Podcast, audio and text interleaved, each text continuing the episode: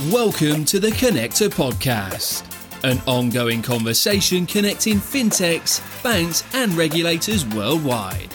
Join CEO and founder Koen Vanderhoydonk as you learn more about the latest available trends and solutions in the markets. Welcome to another podcast. And today it's a special one because it's the first out of a series together with Belgium FinTech. And I have with me Noelia, all the way from Spain, and she works for ServiceNow. Can you tell us a little bit more? What are you guys doing? And also introduce yourself. Yes, of course. Uh, good morning, Koen. Um, for me, it's a great pleasure to be here today in your podcast um, and to be talking about what ServiceNow does and who am I. Um, let's start with uh, who am I, even if it's a little bit kind of um, egoist, maybe. Um, Not at all. I am the head of financial services go to market um, at ServiceNow, um, focused on regions like um, South EMEA, UK, and I. am also supporting the North region. Um, and I've been with the company for quite some time already, looking to help customers that are in the fintech space or financial space to get the best outcome of our solutions. And I work for ServiceNow. ServiceNow is a company that is quite young, um, but um, not so much. We have like 20 years in the market, and we basically That's not so young. it's not so young, but if you compare us to I don't know other other in the industry, The other industry, dinosaurs. the dinosaurs, then we're pretty young. and uh, well, we've been um, what we're trying to do is basically help our customers to work their work better. Um, We are a company, yeah, quite sizable at the minute. We are twenty thousand employees, 20, 21,000 employees across the globe. And uh, we have very, um, I think we have a very successful trajectory. We've been growing like fast. Uh, we are now a 7 billion company with an aspiration of becoming 16 billion company by 2026. Wow, amazing. And an aggressive growth rate between the 25%, 30% year on year. So yeah, kind of, um, we're on a challenge and we're on a, we're on a route, on a journey. So you, you make me feel very small when you give all these numbers. Well, I think it's um it's the outcome of work and it's the outcome of uh, it's the outcome of a trajectory basically of, of helping customers to understand where are their challenges and how technology can help them. So it's just one step after the other. ServiceNow has been um, or is a workflow automation tool. Did you see any changes after the Corona crisis, so post COVID? Well, quite a lot. Um, I think that with COVID and, and post coronavirus, uh, what we learned is that we couldn't depend on the things that we were doing before. I think that as a, as a workflow company or yeah, or an enterprise software company, better said, I think that what we have realized is that companies around ourselves, and particularly in financial services, cannot be dependent on on manual work, manual tasks, and silos. So what we've seen is an, an deliberate intention to move and to automate more, so that people can be more connected, and that the information is flowing better uh, from one part of the business to another one. Just imagine what has happened with the insurance and offshore. We have, for example, banks working with us that had a lot of operation that was offshore um, in India or other parts of the world. And all of a sudden, you have to repatriate all that to continue to provide services and critical services. Like, for example, um, you have had a problem with your credit card, you have had a problem with the payment, and you want that to be fixed. Um, before the pandemic, probably there were some means to do that. After the pandemic, I think that we realize is that all this business need more, Um, more, more agility, more flexibility, and more speed to be able to, to resolve all of that. And as a consequence of that, connectivity, automation, workflowing, and bringing people inshore has been kind of key so that the operation could continue. Now that we're back to normal because of the rhythm, because of the attitude, and because of the experience, mm-hmm. we're now continuing to do so. So we're not going backwards. I think that we're going forward when it means when it comes to automation and, and the speed of communication and, and flow of information between different departments. Mm-hmm. Well, talking about going forward, we're here in a podcast because of uh, FinTech Belgium uh, and the DFS. Um, obviously, the topic of the day of the event will be about regulations. I don't think that ServiceNow is regulated, but how do you look at regulations? Is that for you a blessing or is it cumbersome? Well, for us, uh, regulation is part of our DNA. It's part of the life, particularly when you're looking at the business in like financial services that is heavy, heavy regulated. We're not a regulated company, but we understand that our customers are heavy regulated. And it is important for us to be able to support them where they need. So we mm-hmm. take regulation really seriously. For us, I think it's, it's an advantage the way that the solution is built, particularly in the vertical space for financial services, and how we embed controls for risk and for compliance in every single process, whether that's an IT process or it's a business process. Um, I think it's, it's part of, of why we think that we cannot be we cannot be away from it, um, and at the same time we have to embrace it to the benefit of our customers. So we took it really seriously. I think is there is advantage in looking at regulation and what regulation is trying to do from a framework perspective, from the conversation and orchestration perspective, and how technology can leverage and can help a financial service institution, whether you're a fintech or a bank or an insurance company, um, to fulfill your obligations. So then you become a regtech. Kind of, yeah. Kind of. kind Mm. of, yeah. That's my cup of tea. Actually, on the website, I, I noticed that there is a an interesting update around uh, collaboration between NVIDIA and uh, Accenture. Can you tell us a little bit more? Because uh, workflow and AI, that's like a perfect mix. Oh yeah. Um, so that's one of the many collaborations that we're establishing. I think that for us, the way that we look at generative AI, it is um, it is one of those things that we believe is going to change the change the conversations for a financial institution in the way they are doing their job. So the NVIDIA collaboration, particularly, it is meant to be so that we can bring even more computing power to what we are doing.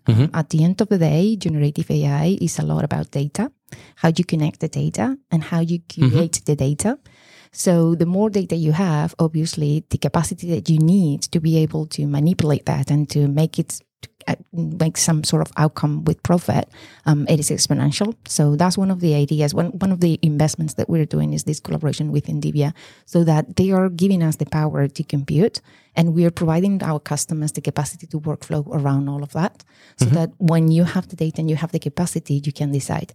You could be exploring areas, for example, around uh, code to text. Um, so the system is going to be able to provide our developers suggestions on the applications they are building for them to correct, publish, or maybe change completely. We are looking at the capacity of this technology to summarize the conversations that we're having with mm-hmm. customers so that it is easier for them to bring up all the information they need at any point given we are looking at the capacity of these kind of technologies to even suggest what kind of workflow you should be building. Like, you know, I don't, I want to create a workflow that helps me with uh, payment operations, for example. So the system to suggest based on best practices and, and based on the learning, what should be the necessary steps and the necessary tasks between each of those um, steps. Um, that's what we're looking at, and that's why for us it's so important this collaboration with uh, with NVIDIA. It's not the only one.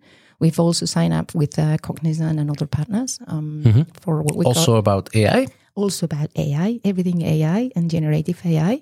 Uh, we're, we're, we're calling it the AI Lighthouse Project, where we are looking at companies and we are looking at financial institutions that also want to be part of the initiative, uh, whereby, well, we are all bringing to the table what we do best. Uh, we have these partners like NVIDIA for computation capacity, but we also want our customers to be in the journey with us to to collaborate to create new use cases to to see you know where we are going with the this technology.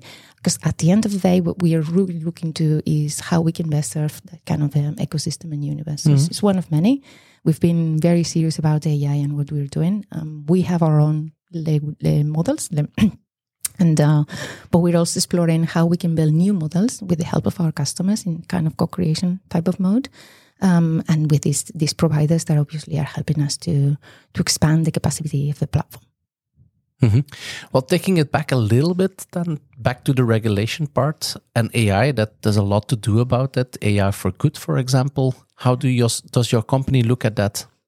Well, we um, obviously we take very seriously anything that has to do with regulation and the perception of AI is good or bad for a business. I think that there is also a big conversation about, particularly in this space with banks and so on and so forth, what's going to happen with my data. Right. If I am uh, giving data to the bank and the bank is using this type of technologies, is my data going to be safe? Is it going to be used for a good use and so on and so forth?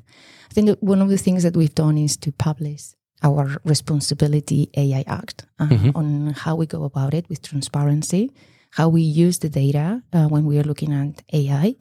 And also, the other thing that we do, as we have done with other regulations, is what's happening in the different markets and how we can abide to the regulation. So, we're quite close to the AI Act here in the EU and what it means for us. Um, and I think it's just a, I think it's, it's a learning learning journey for, for many of us uh, when it comes to regulation and AI. Because, mm-hmm. um, yeah, I think that there's three things that we have to look at when we're looking at regulation and AI. The first one is uh, speed. Yeah, AI seems to be faster than regulation is coming. So, how can we collaborate with these institutions, regulation authorities, and supervisory authorities to gain flexibility and speed on mm-hmm. what we're trying to do? Um, second thing is, what do you want to regulate? Uh, because it's not the same to regulate, for example, for a video game that you should be regulating for a chatbot that is providing you help with your bank account. Completely um, different ball game. Exactly. And the third one is who is going to regulate all that? It is going to be just the supervisory authority. Should it be some sort of hybrid responsibility between software companies working in, on AI together with the governments, together with the supervisory authorities? Mm-hmm. I think there's, there's a combo there that is not yet solved. We're all on a journey. But I think it's quite interesting uh, how we're looking at it from a EU perspective. Um, there's kind of a framework. And based on that framework and the risk that it should expose you to when using AI, I think it's very clear um, how how the framework will ask us to act and to put the remediation or to give the explanations behind the kind of technology we're using. Mm-hmm. We're almost to the end, so I was wondering, uh, DFS is coming in December, a large event here in Belgium. What are you expecting from the event? I think we're expecting a lot we're expecting a lot of collaboration. We're expecting a lot of inspiration and see where the fintech business is going. I think that we're all talking a lot about open banking, open finance. Mm-hmm. Uh, we're also talking about embedded finance, the world of payments.